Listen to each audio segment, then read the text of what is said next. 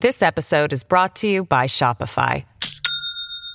Do you have a point of sale system you can trust, or is it a real POS?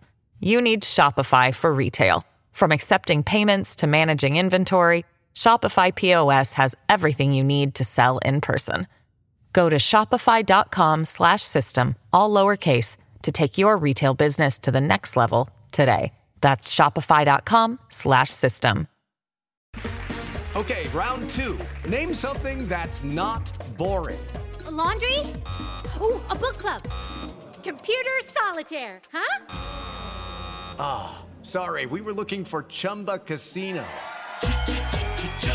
That's right. ChumbaCasino.com has over 100 casino style games. Join today and play for free for your chance to redeem some serious prizes. ChumbaCasino.com. No purchase necessary. Where prohibited by law. 18 plus terms and conditions apply. See website for details. The following podcast contains explicit language.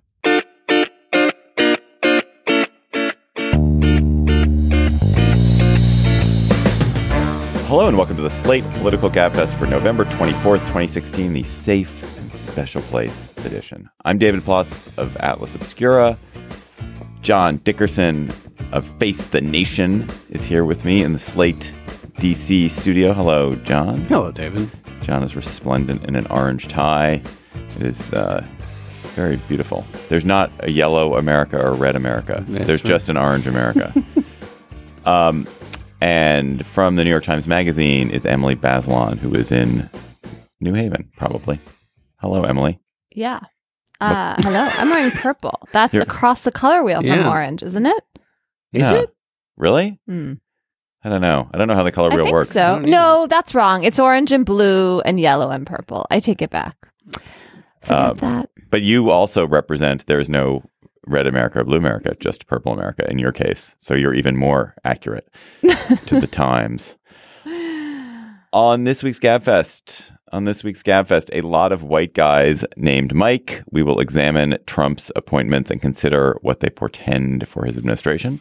Then was one of those Mikes, Mike Pence, mistreated when he went to see Hamilton. What is the obligation of the citizen towards our elected leaders? Uh, the If ruler. Disagree towards our rulers. Then could Trump actually harm the press? How would he do it? Emily has a new article about that coming out. We'll talk about it. Plus, we'll have cocktail chatter and in Slate. Plus, we'll talk about some of our favorite Thanksgiving traditions. I think we've talked about this every year, but we'll do it again because we're so good at Thanksgiving traditions. If you are not yet a Slate Plus member, go to slate.com slash gabfest plus. We also have our conundrum show live in Brooklyn next week. That show is sold out, but you can still get us conundrums. You can uh, send us conundrums at gabfest at slate.com or at slate gabfest on Twitter. And please use hashtag conundrum if you're sending it either by email or on Twitter. The transition week two, we've got Mike Pence as VP, Mike Flynn as National Security Advisor, Mike Pompeo as CIA Director. Then there's a Jeff and a Steve white guys are finally getting a chance in America. So, uh, Emily, what does the appointment of John Dickerson just waved? We're waving at each other. Aaron. No, I Oh, was waving to Aaron. oh, I thought you were I was waving. waving to you I as thought a you were fellow waving white as a fellow white guy. Yeah, yeah. No, I want I, I want more positions for the translucent like me.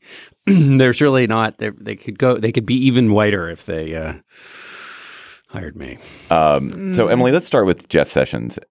Jeff Sessions, who has been uh, put forth as Attorney General by Donald Trump, he will have to pass Senate confirmation. He is a senator, so and he will be confirmed by a Republican majority Senate. So it seems likely he will be confirmed, but who knows? Um, what does the appointment of Sessions imply about uh, Trump's legal policies? Well, it's a reward to a loyalist because Sessions was one of the first senators who backed Trump. And it is, uh, it suggests a Justice Department that is going to be very harsh about immigration. Sessions opposes a lot of legal forms as well as illegal forms of immigration. That was a part of Trump's platform that he was in full support of.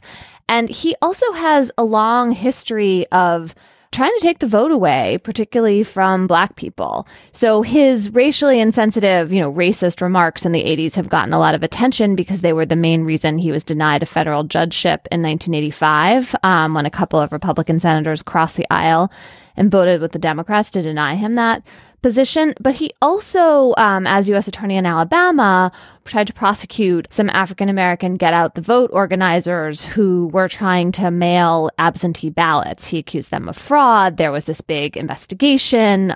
A bunch of elderly black people were bussed along the way and questioned. And in the end, the whole thing fell apart. You know, there were like 14 slightly irregular ballots. Nothing really came of it. But that history goes along with a lot of statements he's made since then about, you know, this made up idea of voter fraud being a real problem in the United States. And that's very troubling because it's the job of the Justice Department to protect civil rights traditionally. And even though the Justice Department doesn't have the same role in protecting voting rights as it did before the Supreme Court took away Section 5 of the Voting Rights Act in 2013. Justice Department policies about voting still matter a lot. And so, you know, we are looking at a Justice Department which could be not doing civil rights work the way we think of that. There also is the whole fair housing realm to consider, there's school desegregation. And then there's crime. There are sort of, you know, will harsh drug prosecutions come back? Um, when John Ashcroft was Attorney General under Bush, he had a policy that in the U.S. Attorney's offices, you, the prosecutors were always supposed to charge the highest felony they thought they could prove. And that is a bid toward a lot of long sentences. And, and Sessions has said that um, there are not enough people serving enough time in prison, as opposed to the kind of bipartisan push for for reducing mass incarceration.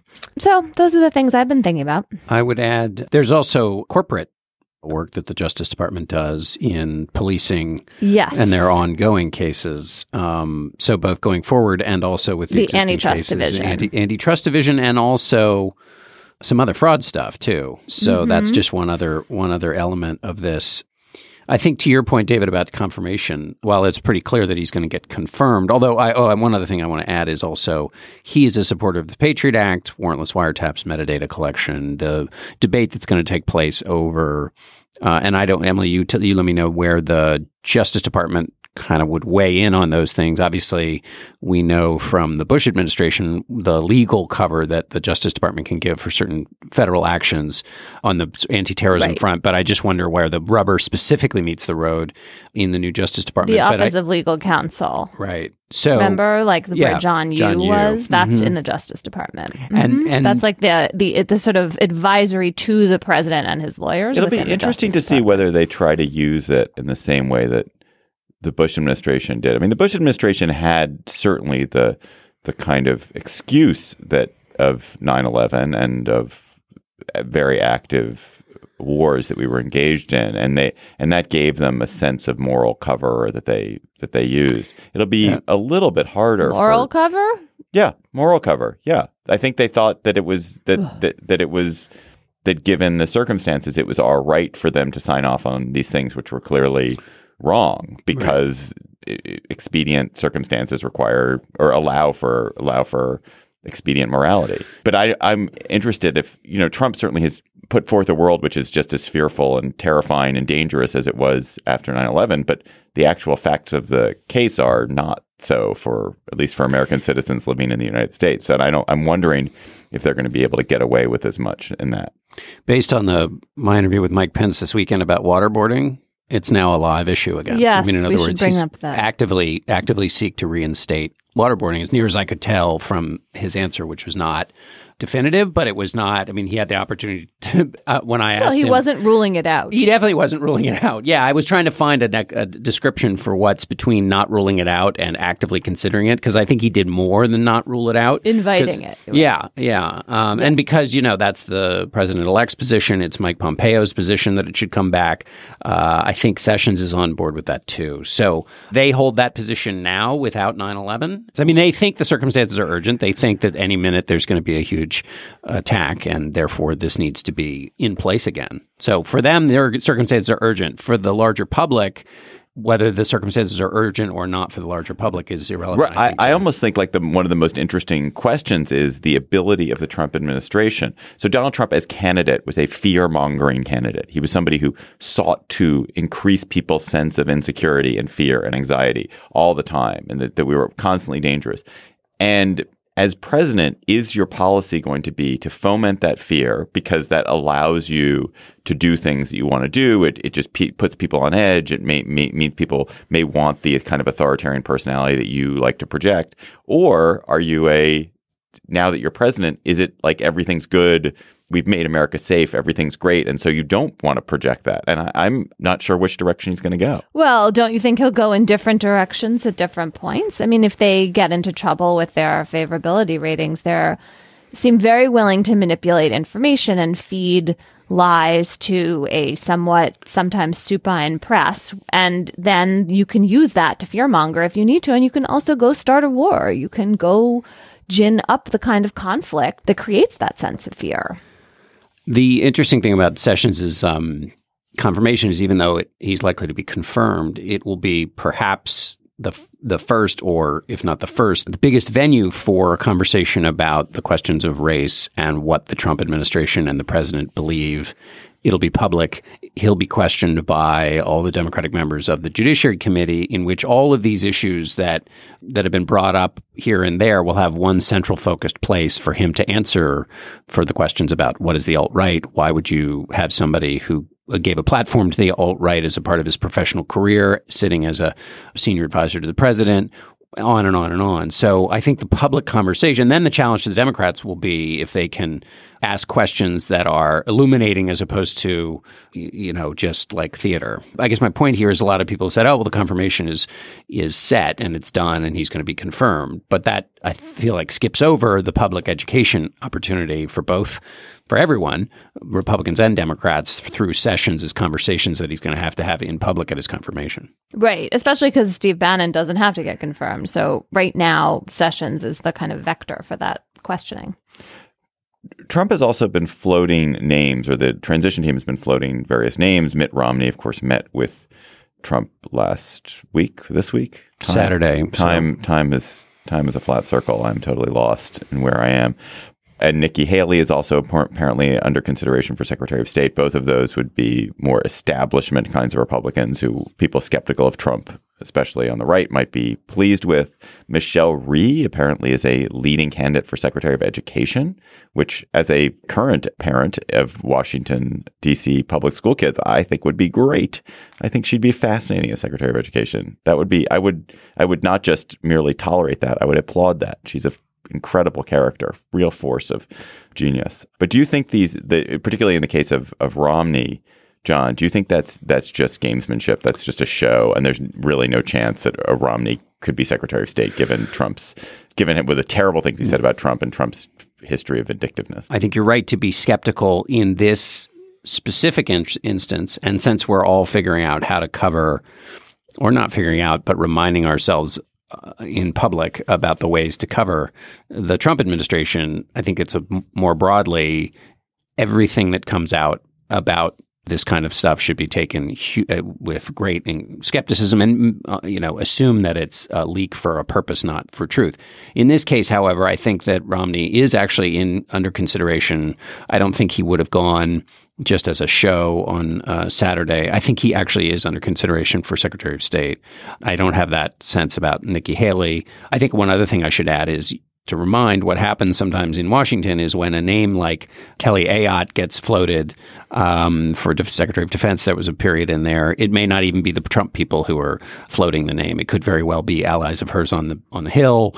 There's a lot of stuff that's going to be floated about what's going on, and often it's because lots of people have different agendas and it's not actual reality. I'm not saying that Emily has been put forth as a Supreme Court potential Supreme Court. I'm not definitely not saying that. John. I haven't. Exactly. admit- But- definitely Yeah, not something I'm- I've said. So anyway, I think the Romney thing is based on conversations I've had with people who were involved in this. I think that is more than just you know floating for the purpose of spin.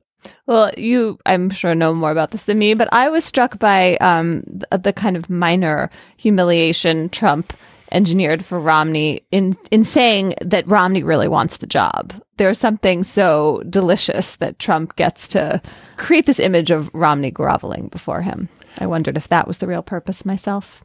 Uh, he said that, by the way, in an off the record meeting, not uh, pub- publicly, just to give people some sense of um, just the just to put that in a little bit of context. There was a, a piece in the New York Times, I think it was the New York Times, saying, "Man, Trump has made this such a spectacle, such a public process." I don't see No, that. it's It doesn't seem that much That's that not different from what's happened before. Right. No, especially relative to his penchant for spectacle. It's not that much of a spectacle at all. I mean, you know, is Donald Trump making it a spectacle by having all the deliberately cameras? was like building suspense, right? They all do that. I mean, he was like on Sunday, you know, keeping the media. I'm not saying this in a complaining way. I didn't have to stand there outside, but you know, the sense of like, oh, it'll be today, but no, it won't be today. That sort of drawing out of suspense and attention, very familiar. One hears from The Apprentice and from parts of the campaign. It's not that different than what happens before. And by the way, press doesn't have to do it. Doesn't have to take the bait. Can just say, n- you Right. know, we'll do it when they name it. You know what? You can float all the damn things you want. We don't care. We have free will in this life. And so Yep. I think that we could choose not to talk about certain things or frame certain things in ways that are useful as opposed to framing them in the way that the administration, the incoming administration would like. Emily, is there anything interesting to say about Mike Flynn or Mike Pompeo? So Mike Flynn, Yes. who'll be who'll be the national security advisor, and Mike Pompeo, who'll be the CIA director. Mike Flynn, will- Pompeo, who'll be the secretary of Benghazi.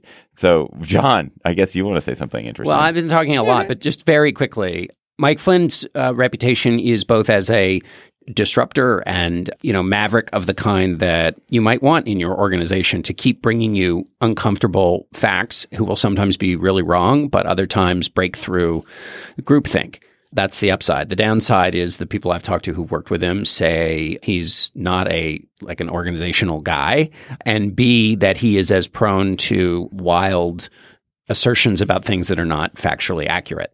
And that's a big problem because his job, or the job as it used to be conceived of the national security advisor, is to coordinate between the various. I mean, you're the old-fashioned version of the job was you were an honest broker between state and defense and the and the intelligence uh, agencies.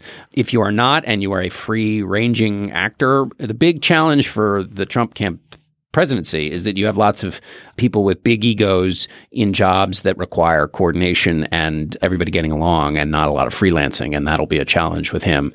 You know it's one thing to use fake news for political purposes. It's another thing if you use fake news to you know send special operations troops into places or um, when you're dealing with ac- actually having to make decisions where life and death are on the line It, it also feels that one of the issues with Flynn is that he does seem to have an animating ideology, which seems dangerous. That he really believes that Islam and sort of the spin outs of radical Islam and Islamic terrorism. There, I said it.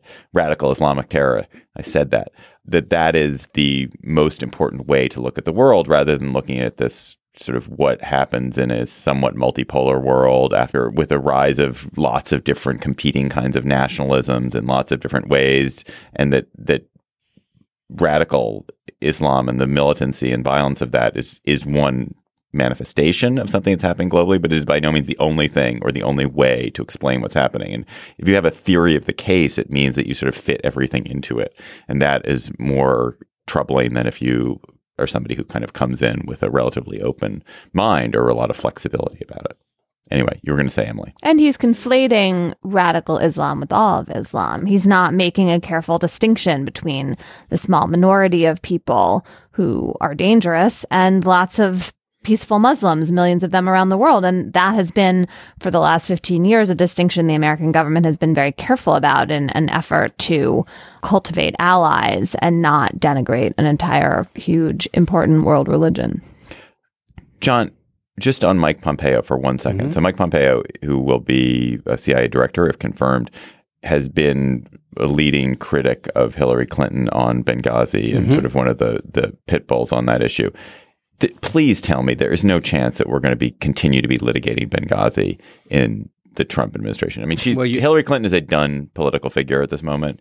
Can, it, ca- we Yeah, can't possibly be spending more time on this nonsense, can I we? don't think I don't think so. I think Pompeo's out. You know, he's off. He's got things to worry about at the CIA, and he's a supporter of uh, waterboarding, torture, enhanced interrogation techniques, whatever you want to call it. Um, So so, he'll have his hands full getting all of that lined up. um, This episode of the Gabfest is sponsored by Aura Frames. Are you ready to win Mother's Day? Cement your reputation as the best gift giver in your family? Give the moms in your life an Aura digital picture frame preloaded with decades of family photos. That mom will love looking back on childhood memories, seeing you what you're up to today, checking out grandkids, checking out cousins. And even better, with unlimited storage and an easy to use app, you can keep on updating your mom's frame with new photos so that it's a gift that keeps on giving. This is how I live in my family. I gave my mother an Aura frame. It was either for Mother's Day or for her birthday. She absolutely adores it. She's constantly hectoring me to update it with more photos, which I do. I also gave my girlfriend's mother an Aura frame, and I hope she hectors my girlfriend to update it with more photos. But it is a present that will bring absolute delight to a mother in your life. And they have a great deal for Mother's Day.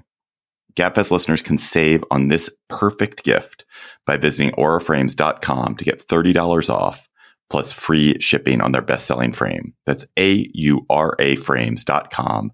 Use code GABFEST at checkout to save. Terms and conditions apply. I don't think there's any. I don't think there's any interest. I think now, look, can Hillary Clinton and Benghazi and all of that be used as a diversionary object by forces that want to distract people by creating uh, outrage to distract from something else? Sure.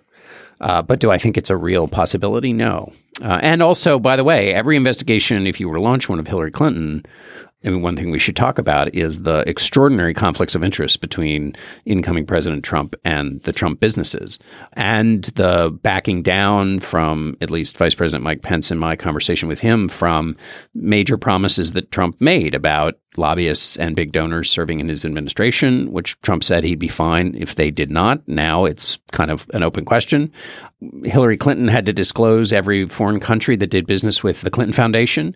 So I asked if that, even just that rule, would apply to the Trump administration. In other words, if a foreign country or, or a company owned or with interest, you know, connections to the to a foreign country did business with Trump businesses, shouldn't that have to be disclosed? Just keeping the exact same rule, let alone living up to the standard of a candidate who made his central platform draining the swamp and get rid, getting rid of the self dealing in Washington. Just simply retaining the basic qualification that Hillary Clinton had as Secretary of State, which was so much talked about in the course of this campaign, the vice president elect wouldn't sign on even to that. So if Congress were being consistent, then that would be an, an area for inquiry. And anytime you bring up Hillary Clinton and and her tenure, it would seem to me would would just raise all of those you know comparisons more acutely. So that might not be in their political interest.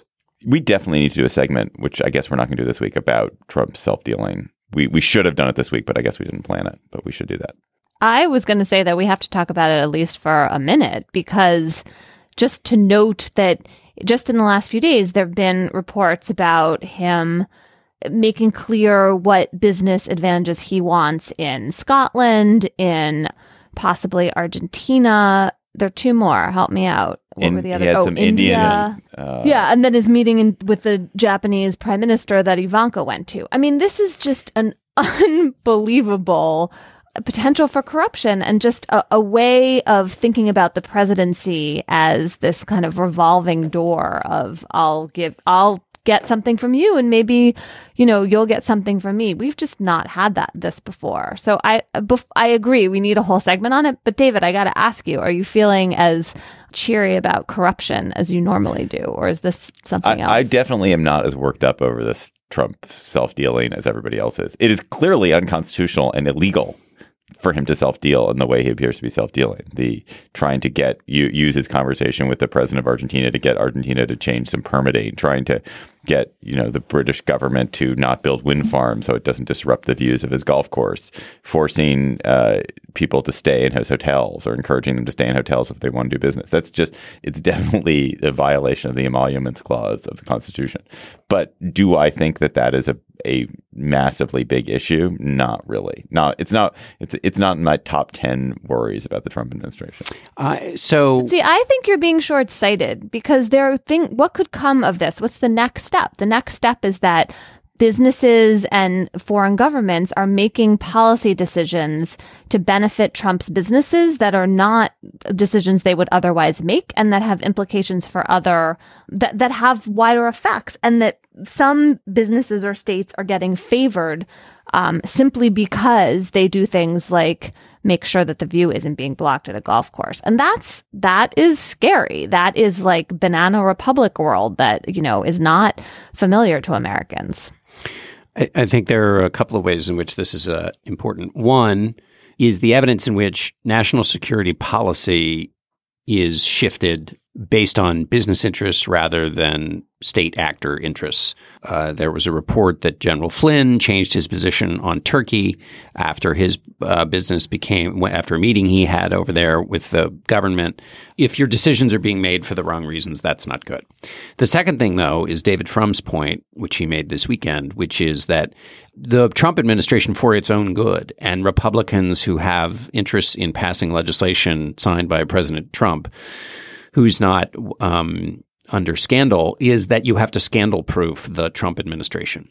That all of these interflowing connections create the opportunity for scandal, not just from his enemies, but from people who are not Trump loyalists, and and that it's going to be a mess that will that will hang over everything unless you put structures in place that you can at least point to or that clear up some of these problems. I'm not sure such structures can be put in place, but that it is it should be and this is where it gets interesting.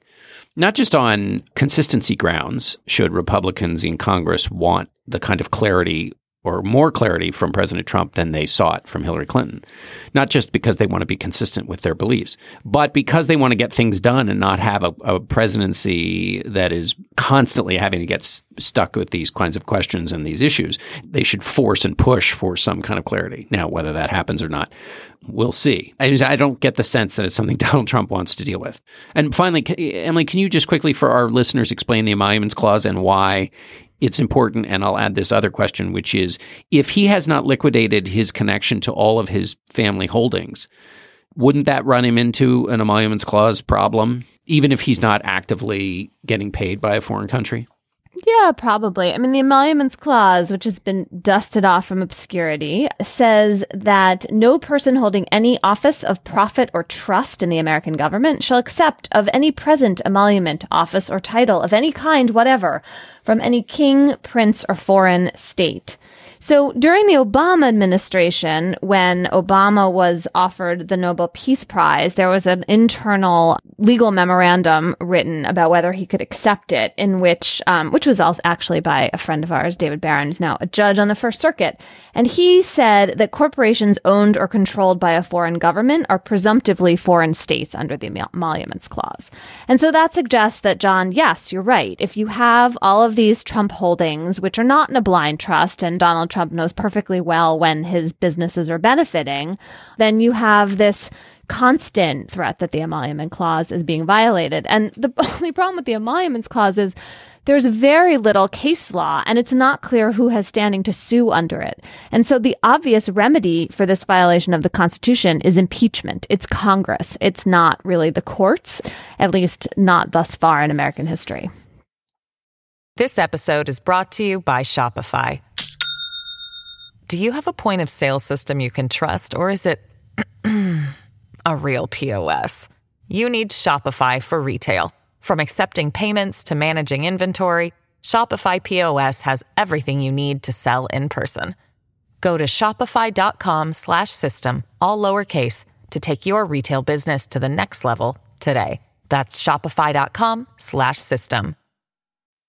Vice President elect Mike Pence had a night out at the theater with his family, went to see Hamilton. Why not? He was not given tickets by the cast, as some celebrities are. He seemed to have been someone bought them or bought them for him.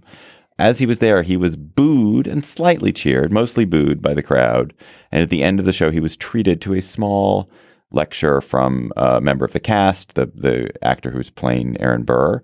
The lecture had been written by the show's creators and associates, and it asked the administration for tolerance and inclusivity and sort of warned that the administration or the campaign had not been conducted maybe so so much. This episode has been much brooded about. Trump himself escalated it with a series of tweets calling it harassment and then saying that the theater should always be a safe and special place. So Emily, was it okay for we're going to divide this up into things to pieces. Was it okay for the cast to give Mike Pence a little speech? Yes, I do think it was okay. First of all, it's the First Amendment, and they were expressing their political views and their concerns in a way that, you know, they had a platform to do. I have to say, I find this whole furor to be just honestly not that interesting. And also, I can't tell whether there's like a real set of questions here or whether this is just Trump harumphing and the rest of us responding to it. it was the booing okay? Where the, Yes, the, the again, audience is booing. freedom of expression. I mean, protests have a long tradition in American politics. They're a way for people to express their views, and they're they're. It's not even a particularly potent way to express views, but I think that for political leaders to understand that in some settings people fear and loathe them is not a bad pressure for them to experience. And you know, I would say that if it was a Democrat in office too going somewhere that's uncomfortable for them, it's part of experiencing the country as a whole and understanding the effect that you're having in the places or among the groups of people who are not your fans. It's also very much very much in keeping with the Hamiltonian. Um, basically, Hamilton in the musical heckles. Uh, is it James Seabury? William Seabury? I can't remember his name, but anyway. So I think this is a great test of an example of what Emily was questioning whether there's any larger question or more important question. I think one of the things in covering the the Trump administration and covering Donald Trump, who has his own, you know, 35 million people on Twitter and Facebook that he speaks to, is to, you know, take the bouncing ball, grab it, and move the conversation to useful territory. So, as opposed to leaving it on the territory in which it's taking place, which is the Twitter war and whether the standards of the theater and all of that, it is, we should note, after a campaign in which Donald Trump successfully broke many of the norms of politics and polite society, that then he wants to maintain the norms of the theater. I think that is a larger question, which is interesting, which is, we've talked about this before, is that as opponents and also as people are, I mean, what are the new norms? And is breaking norms part of a proper response? Or do you respond to somebody who is actively broken and breaking norms by holding tighter to your own because the values that are underneath them still exist? whether whether somebody else is um, maintaining them or not. So that's a separate question. I think here for me, what the bigger, larger question was was there is a portion of the country that didn't vote for Donald Trump. There's a portion of the country that is scared by his presidency. There was this moment after Hamilton, but that's not an isolated incident. It's an, it's uh, kids in uh, Macomb County shouting "Build the wall" and minority kids crying as a result. It's the priest in the homily two Sundays ago who talked about the three other times our parish had been challenged. One was the War of 1812, one was the Civil War, and one was the Second World War. All three were during wartime if that's the way people are feeling, then a president has an opportunity to go speak to the entire country, uh, particularly a president who is so keenly appreciative of his own ability to read the country better than anyone else. So that's fine. He, he read the country correctly and was elected as a result of it, but he read a portion of the country. His job now as president is to read the larger portion of the country. His success is some, in some ways, you could argue, associated with being able to read the whole country. He has said he wants to bind up the wounds of the country. And what the Hamilton moment was about is whether the other part of the country that didn't vote for him and that is scared is being heard by the Trump administ- incoming Trump administration? Do they want to listen? Do, are they thinking about listening? Do they listen and say we'll get to that later? Are they listening and and and assuming it's all just sour grapes from people who didn't vote for him? All of those things are, it seems to me, really interesting questions that this illuminates. Finally, be for this reason: if the, one of the complaints about Barack Obama was that he ignored a portion of the country and consistently made them feel like he was not only ignoring them but thought they were idiots if that was a huge mistake of Barack Obama's, why would you want to repeat that mistake? So I, those I think are all larger questions that are illuminated by the by the Hamilton incident that get us past what I think Donald Trump would like, which is to have this be a fight about him versus some New York actors. Well, and Mike Pence himself appears to have taken no offense. I don't know if it was on your show, John, or some somewhere else where he said this was fine, and he he nudged his son, I think, while they were there, and said this is what democracy looks like, or something like that, when they were being uh, So he booed. claims. He claims, yeah, okay, but you know that's that's the right thing to say. Obviously, there's no uh, free speech implication. It's clearly within the law. It's fine. What respect is owed to the office? Now, he is not the vice president yet. He's the vice president elect. I do think it's it, it would be unsavory if every time President Trump shows up anywhere where there are majority Democrat voters that he's booed. I, I would find that troubling. Why? What's troubling about that? there should be a presumption that when someone is elected president, they are elected to serve all of us. They are our president. That one of the things that I found most disturbing and and in Donald Trump's campaign was that moment where he said, "You're president" about Barack Obama. The president is our president. Every president is everyone's president, and the more we treat the presidency as a as a partisan position, mm-hmm. the more divided, divided the country becomes, the harder it is for for us to have the the kinds of national unity that I think are valuable. And it becomes a weaker office for whenever your your next president, your next Democratic president, Emily, takes office. That it is it is it is an undermined office because now it is you're everyone's in a position to say, oh no, no, it's just that that that president represents his part of the country. So I think one should be very cautious about about undoing the kind of respect for office and the dignity of office that the president is entitled to, even though it's somebody like Donald Trump who has who has violated norms and abused norms and himself did not respect the office of the presidency. I certainly would not, if I were in a room with Donald Trump, would not boo Donald Trump at this point. I would have as a candidate. I don't think I would now. Hmm. I don't know. I mean, I think that free speech and expression is really important, probably matters more to me than some notion of respect for the presidency. And I also think it's a struggle to deal with a figure who himself so undermined that kind of respect. I mean, this is a person who came to prominence by spreading a lie about where Yep. Barack Obama, Yep. the president at the time, was born. And so this whole notion that you continue to confer this sense of respect and dignity on someone who has had uh, someone for whom it's not reciprocal. I, I mean, Well- you know, this goes to Michelle Obama's line, which Hillary Clinton kept repeating about, you know, when they go low, we go high. I'm not actually sure that really got anyone anywhere. And surely there are some deeply held values that, yes, it is worth maintaining in the face of any kind of challenge to them. But I think their values about like human rights and civil rights and fighting Well, it- for for those really not like whether we, you know, properly bow and scrape before Donald Trump, who clearly wants well, that. now wait a minute. Now wait a minute. Wait. David wasn't arguing for bowing and scraping.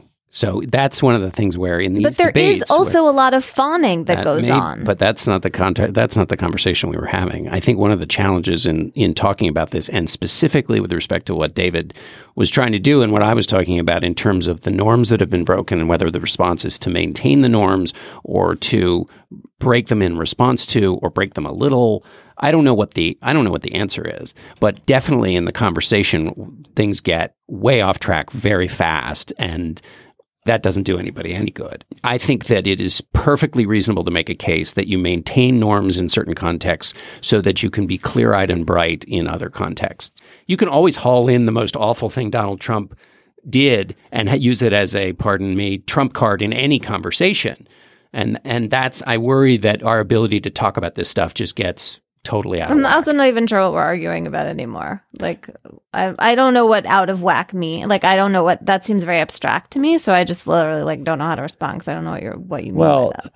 if you went to the Alabama Supreme Court and you were covering something in the Alabama Supreme Court and they the Alabama Supreme Court enters including Roy Moore before he was impeached or removed, you would stand because you stand for the court. The president enters the room. Don't you stand when the president enters the room? Whoever the Yeah. president is, you stand when the president enters the room. I That mean, doesn't I'm seem- that doesn't seem totally hard. someone who has a lot of trouble with the discomfort of breaking any kinds of those politeness conventions. But I also feel like that's not really the argument we're having. I mean, I, I don't, I'm not sure why now we're on this ground. Like, would I, you know, start screaming and yelling if I was in a room with Donald Trump? No. Do I want to be in a room with Donald Trump? Not particularly. Well, th- that's a good point. That's fine. It's not don't show up, and you have no obligation. I don't think any, anyone has obligation to be to to uh, to be anything other than highly critical of things that he does that are wrong or that violate the norms of the United States or that are immoral. You should absolutely be highly critical. But I think what I'm trying to do is separate the sort of the specific criticisms of things that the president does and his actions that he does, and then kind of respect for the dignity of the office, which involves things like rising not booing, saluting the flag, whatever those the the kind of general the general norms of polite behavior to show that this is the person who is our president and we accord him the the respect due to him as our president in these circumstances of dignity. That doesn't Which- mean you have to bow and scrape, and it doesn't mean you have to to to take his views as uh, you don't have to agree with his views, but it it it does imply a kind of level of respectful behavior. And that arguing for respect comes from the fact So that do you 60 think- million people voted for him. And just making the case for respect doesn't necessarily mean you're making a case for bowing and scraping. That's my point is that, um, that re- recognizing that 60 million people voted for him doesn't mean you have to give up your critical faculties, which is the way uh, it's sometimes characterized by some. I don't even think it's that 60 million people voted Well, for him. I guess I Honestly, think I think Well, it's that he's the, the the president. I don't think it. Well, but he, he could have been. He could have be the. He'd been the Secretary of Interior, and everyone else had been killed, and he'd never been elected anything. But my- the fact that he's the president Well, accords that dignity. But it's my not point who is, voted for him. But there's a system in place that that gets its authority and has its value based on the fact that we're a democracy and that the, we're, we're a republic and the and that the vote of the people is the thing at the center of the respect you're talking about, which is different than just the, it being just the man himself. I'm just still not sure what conversation we're having. I mean, are you saying that the protesters on Fifth Avenue should leave? Are you saying that the people in the theater shouldn't have, you know, made a peep? I like in public, it seems to me that people can express themselves in the face of Donald Trump in whatever way they want. Then you're in a more private setting. Is it likely that people are going to, you know, boo every time they are near him? No. In fact, the pressures of the office lend, lend themselves much more to fawning all over the president. That's, you know, n- separate from Donald Trump. That's just the august nature of the office. People get really excited about being in the presence of the president. So it seems to me that the I just feel like this is a total straw man, essentially. and to the extent there is a real issue here of people expressing themselves, I'd rather have them feel very free to express themselves right now than constrained. So, just as the final thing, I think that what we're trying to do here is figure out both what the line is in the specific case, but really the the bigger, broader case. Um, and we haven't found it. We're not going to find it for a while. But I think everybody's wrestling with this. You know, we're going to keep doing it. Okay, round two. Name something that's not boring. A laundry? Ooh, a book club. Computer solitaire, huh? Ah, sorry, we were looking for Chumba Casino. That's right. ChumbaCasino.com has over 100 casino style games. Join today and play for free for your chance to redeem some serious prizes. ChumbaCasino.com. No purchase necessary. Where prohibited by law. 18 plus terms and conditions apply. See website for details. Donald Trump, as a candidate, promised to rewrite the libel laws of the United States. Should we take him at his word? Even if he can't rewrite the libel laws of the United States, how might he be a threat to the press? How might the new Trumpian environment be a threat to the free press? Emily has a very interesting article about this in the New York Times Magazine. So, Emily, this isn't exactly the question you dealt with, but could Donald Trump, in fact, rewrite libel laws? No, not really. I mean, that's the sort of red herring in all of this. That's not directly the president's power. Our libel laws come from the Supreme Court, the foundational cases from 1964. It's the famous case of New York Times versus Sullivan, where there was an ad promoting civil rights that had some minor factual errors in it. And the old common law standard meant that if speech was false, then you could win a libel judgment against the publisher and then get damages. And that was what the Alabama jury in this case did. And they awarded $500,000 of damages against the New York Times. And the Supreme Court changed the standard to what's called actual malice, although that's really confusing because it sort of suggests like malice, like intentional wrongdoing when in fact the standard is that publishers and writers are protected as long as they didn't have knowing or reckless disregard for the truth.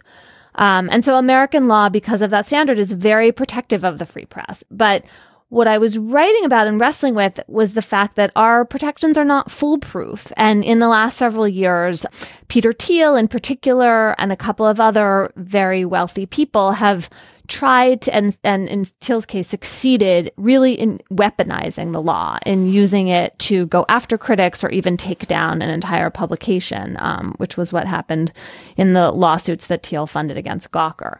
And Donald Trump is very much a part of that um, way of thinking about libel law. He's brought seven suits himself. He um, talked about, you know, in the suit against the writer Tim O'Brien, using the law as a tool of revenge. So, you know, could that be furthered in his presidency? Is there, and yes, I think it could. And then the other dynamic I wanted to get at is the growing public mistrust for the press, which is very much on the rise. And that Trump's candidacy and I think his presidency is fueling. And so then you have juries that have a lot of disaffection for the press. And obviously for some good reason. I mean, the press has its faults. But if you have a world in which super rich people not bound by the traditional market forces are bringing lawsuits and juries think really ill of the press, basically despise it, then you have a world of more legal vulnerability than we've experienced during a presidency in which it seems to me the administration is setting itself up to really try to manipulate information and both try to cow and control the press. So that was the kind of set of concerns I was thinking through. On the jury question, uh, there's a lot to work here on, but on the jury question, I wonder if it's true that people hate the press in broad terms, but like the press that they like, which is to say, would that phenomenon assert itself in a slightly different way in a trial, which is yeah, I hate the press. But when you see a certain set of facts and the good faith effort by the journalist and on and on in the specific detailed forms, whether people what their then real bedrock position is about the press in, in in a in a jury trial and whether it wouldn't be, you know, more understanding in the way that people hate Congress but like their congressman. That's possible. It hasn't, there have been three big libel trials in the last eight months, and they've all gone against the press. So this is Gawker, Rolling Stone, and the Raleigh News and Observer.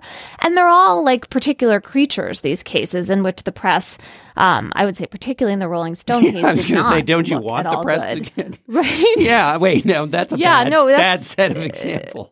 right?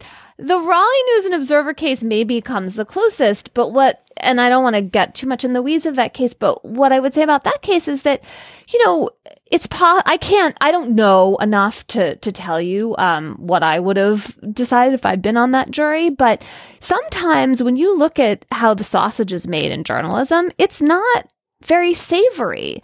I'm not, I don't feel a lot of faith that juries are going to necessarily, um, see what we do on the inside with all our internal emails turned over, which is something that happens in these cases and conclude like, oh, this is great. This is, you know, how I hoped that it worked because it doesn't always look very high minded. Right.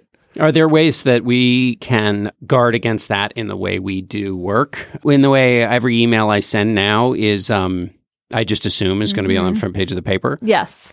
That's, I mean, I certainly think in the, and this is off topic for which I apologize, but I think everything that I'm going to write and try to say, and Emily helped me think through this last week in a way that ultimately I wasn't able to do on on the air. But I think, you know, just helping me think through the way I ask questions is every assertion I might go and find either an extra quote for or an extra fact for, because I think that we need to show our work more and more in order to be um, i mean it's always what we should do. But i think going an even extra level because of the assault that's going to be on it. Yes, I do think that um, being really diligent in one's investigating or one's building of facts is super important. So is keeping caustic or mocking language out of emails, as well as anything that actually seems biased. And I should say about the Raleigh News and Observer case that the paper stands by that story and is planning to appeal. And it's entirely possible that jury verdict will be reversed. But the jury wanted to award $9 million in damages against you know, an old newspaper. Like this isn't Gawker that was seen as like this new media irreverent creature. This is like an old newspaper doing investigative work. I think there's a warning in there. There are a couple of other potential threats that the Trump administration represents the press. Another one is that we may move to a system where there are kind of official outlets. Jack Shafer has a piece about the Pravda, Breitbart yes. becoming the Pravda of the Trump administration, where you have an official organ, and that official organ is leaked information. It parrots the line of the administration, distributes lies, and, and dresses them up as facts. So that's something that we haven't really had in this country for quite a long time. We've had we've had outlets which are more or less sympathetic, but they've never one which is is acted as a kind of really an official organ for I mean, since probably the founders period, or maybe yeah. maybe since maybe since the 19th century. Yeah.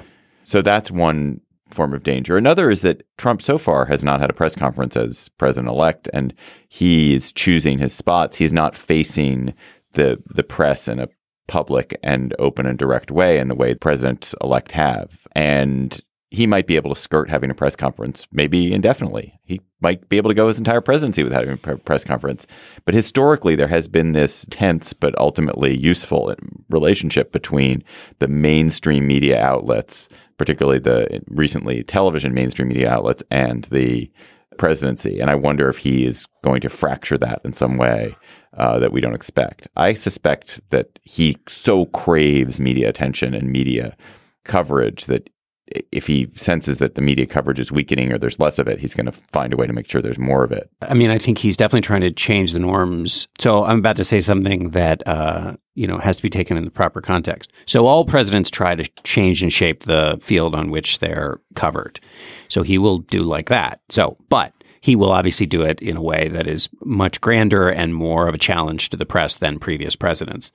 And the question is, will the snapback that usually happens with other presidencies happen in his presidency? That the, the what ends up happening is, okay, you try not to have press conferences, uh, or you try to go around the press. I was just reading something from um, Ben Bradlee's conversations with Kennedy, in which he writes Kennedy a note and says, you know, that interview you did with the network news anchors was really great, and there's and it made Bradley wince because he thought we could never have conveyed what you conveyed in that television press conference in print. And so he felt like his institution was dying as a result of the power of television. And Kennedy wrote back and said, Yeah, we've been trying to find a way to go around you bastards for a long time. And now we finally found it. and so Donald Trump will operate in that same process. However, Kennedy needed Bradlee, he needed the papers, and he read them every morning because at some point you start to be on the losing end. You start to need to get your message out. You start to need the validation of something other than your loyalists. Now, those are the normal rules. A lot of the normal rules that we thought would apply in politics were broken during the campaign. Governing is different than campaigning. So, to the extent we think normal things are going to constrain and shape a presidency, I think we should be really careful about saying that they will. I guess one my final point is on something like press conferences and whether he will hold them. You know, there was a lot of speculation for a while that he might not participate in the debates at all. And not only did he participate in the debates, he tried to reshape them, disrupt them, bring the, the Clinton accusers to the debate. I think we'll see a lot of that. I think we will see. You could imagine a press conference in which the first 20 minutes, strike, well, 20 because he goes long, are uh, his attack on the press. A press conference that starts by him saying, I said this, you covered it this way, totally dishonest. Yada da da da da da, totally dishonest. In which he will get all of the cables and probably maybe even all of the broadcast networks to broadcast his 20 minute attack on the press. The same way they broadcast, the cables anyway did, his opening of his hotel in Washington, which I can't remember what thing he pretended it was going to be about, but it was essentially the opening of the hotel, which he got them to broadcast for free you know, it, everybody has to be careful about not taking the bait. And the bait is something that distracts from keeping the eye on the ball, which is how the new administration and its policies are going to affect the, the people in this country. And that's just something we're going to have to be really sharp about. I one thing I'm hoping for is that the country will become bored with him. That that you ultimately just don't want to look at the same person over and over again and spend that much time with somebody and hear their same tropes. I mean, that's what marriage is for. That's not. That's, we we get one of those. The rest of it is is. uh Why would you want that? And I assume that people are going to start to feel that way. I already feel that way about Trump. I mean, I don't. I never watch him anymore because of this. But uh, I assume that that this feeling will become somewhat widespread. And when that happens, he's going to have to find some other way to deal with people other than just hectoring them and yelling at them. Right. I mean, he's clearly turning the press into his next um his next rival. Now Hillary Clinton is gone. Yesterday he was talking about the press as being crooked. So that's and and the press makes for a pretty good foe because it is despised. I mean, the public's ratings of trustworthiness on the part of the press are like lower than they've ever been. They're below 40% at the moment. That's a very tempting and um, profitable dynamic for him to set up. And we'll see like how far it takes him. Cause in the end, it does seem like a game that would get pretty old. And I would offer just this one thing, which is I think the way the press uh, avoids being used as the foil I've mentioned it a billion times, not taking the bait, but I think also is focusing on the stuff, some of the stuff we've tried to be focusing on, which is what are the what are the actual real stories about things that are happening that are affecting and happening and affecting real people. You can get into a rabbit hole debate about whether Donald Trump did or didn't on a phone call say something to the Argentinian government that essentially becomes a platform for him to bash the press. Whereas over something that most people will be like, why are they having this huge debate in public? Whereas a piece about mm-hmm. the changes at the Civil Rights Division and the way in which that affects people's lives, it won't get as much coverage. Um, but that's the stuff that matters to people, and that over time, one would hope, since that's the thing we're supposed to be doing anyway, will make the press, and I think it's why subscriptions are going up, is that um, people worry about the things that will affect their real life. Now let's go to cocktail chatter when you're uh, contemplating how to make your golf course look even more beautiful. You're having a drink, discussing that with uh, the little Bazelons, Emily. What will you be chattering about? As they drink away.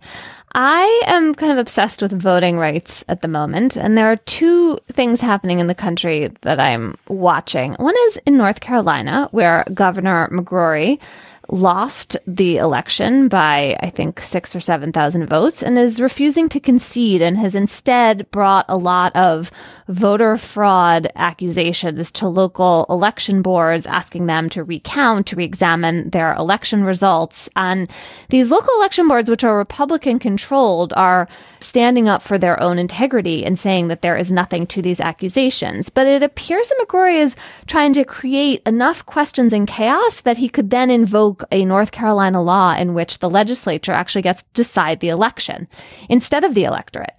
And if legislature were to take that step and decide that McCrory, the Republican, won instead of, I think, Roy Cooper is the Democratic challenger. That decision by the legislature would not be reviewable in the state courts. The only remedy would be a federal lawsuit to try to stop this from happening. That's kind of breathtaking to me that this Democratic election seems not necessarily like it's going to go through. And on top of that, there's talk of um, appointing two additional Supreme Court justices before he leaves office because the current Supreme Court in North Carolina is split three to three, Democrats, Republicans. The seventh seat was won by a Democrat in the November election. And so this is a court packing plan to prevent the Democrats from controlling the state Supreme Court against the will of the voters. That's all just crazy. I that is insane. It is insane. Did you know that story? Yeah, It's really I crazy. like I didn't know the court packing. Yeah, it's yeah. it's all true. So what you're saying is On yeah. a slightly happier, I know. Yeah, I know. I like it's. I mean, I really feel like it would be a really big story if this wasn't such an incredibly insane moment in American politics, and it should be a really big story because it is truly alarming.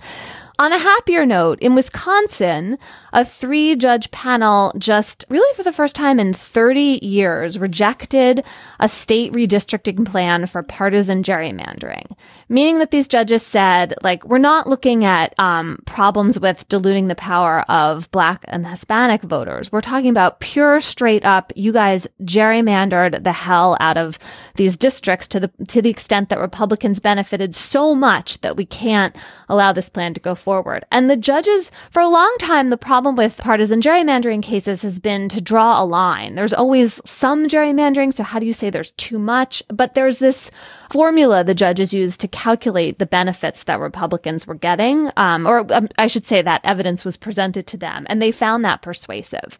And that's a really interesting potential avenue for addressing these issues of partisan gerrymandering, which Democrats have benefited from in a few states, but really have been a tremendous benefit in state and congressional elections to Republicans in several states. So that's a good one to watch.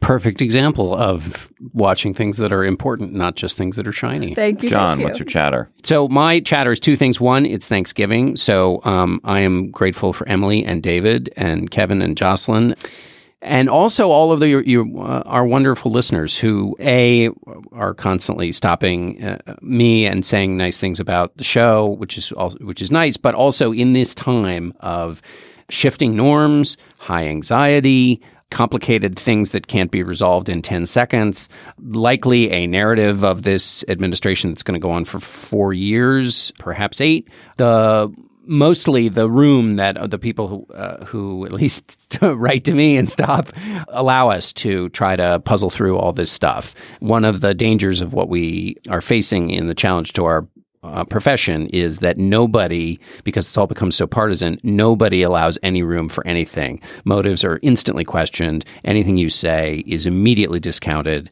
and that leaves leads to sourness, cynicism, no room for reason, and no learning. And so it's um, really gratifying that listeners allow us this room to fumble about. Now, uh, my other thing, though, is is in reading a review of Alexandra Zapruder's book, 26 Seconds. She's the granddaughter of the famous filmmaker of the Zapruder film, The 26 Seconds, that captured JFK's assassination. And I was reading Joyce uh, Carol Oates's review of the book. It's a very favorable review. And I was just reminded of a couple things. One, the story is basically about the film, but also the film's role in the family and the way in which a name, Zapruder, of course, being so distinctive, that the way in which that name and the film have, you know, shaped the life of the granddaughter who wasn't around for when it was first shot. And then also just the being reminded about that film and its place in history. Of course, this is the 53rd anniversary of President Kennedy's death. The sense of turmoil, the conservative outrage at this president who was taking us towards communism was so white hot in Dallas when he went to visit. It's a nice reminder that we have been through moments of turmoil in our history and emerged from them. Obviously, I'm not suggesting that. I mean, obviously, we emerged in that instance through uh, one of the most horrible things to happen in modern American history. But I'm, it was just a reminder of of history's broadness. But I think also as a moment in media and conspiracy, the 26 films, uh, 26 seconds, I feel like is our first viral piece of video, which we now have every week, or you know, multiple times a week and just seeing it as the beginning of this new portion of our national conversation which is about these this piece of what looks like absolute evidence and which nevertheless can then spawn thousands of different theories about a thing that we're all watching with our same two eyes. Anyway, so the review made it seem like a, a very interesting book. My chatter, also double chatter. First, Atlas Obscura has a new podcast. It's called Horizon Line. You can get it in the iTunes store, wherever you get your podcast. It's amazing. It's true stories of adventurers uh, told by a couple of my colleagues, Dylan Thuras and Ella Morton. First one is about this Swedish explorer who attempted to get to the North Pole by balloon in 1897, which spawned one of the most amazing photographs ever taken. It's just the story of it is beyond belief. It's an incredible story. So you should listen to Horizon Line, leave a comment and rating while you're there. The other thing I want to chatter about briefly is I was pointed to by my daughter a great Twitter account, which I think is a 538 account called Census Americans, which is simply tweeting out every hour or so uh, census data of one individual American, not by name, but it says like I am married. I was married at age 55. I my commute is less than 3 hours a day or my commute is, you know, 15 minutes a day. I commute by car. It's usually just a few sentences usually about their commute, their marital status, their work status. I'm unemployed and looking for work. And it's fantastic. It's just a tiny little portrait of, of a fellow citizen. Our intern is Kevin Townsend. Our producer is Jocelyn Frank. Steve Lickteig is executive producer of Slate Podcasts. Andy Bowers is chief content officer for Panoply, the network we're part of. iTunes.com slash Panoply is where you'll find all the Panoply podcasts. Our show page is slate.com slash gabfest. Our Facebook page is facebook.com slash gabfest. Our Twitter feed is at Slate Gabfest, and our email address is gabfest at slate.com. Please subscribe to the Gabfest in iTunes and leave a comment and rating while you're there. Search for Slate Political Gabfest in the iTunes Store. For Emily Bazelon and John Dickerson, I'm David Plotz. We will talk to you next week.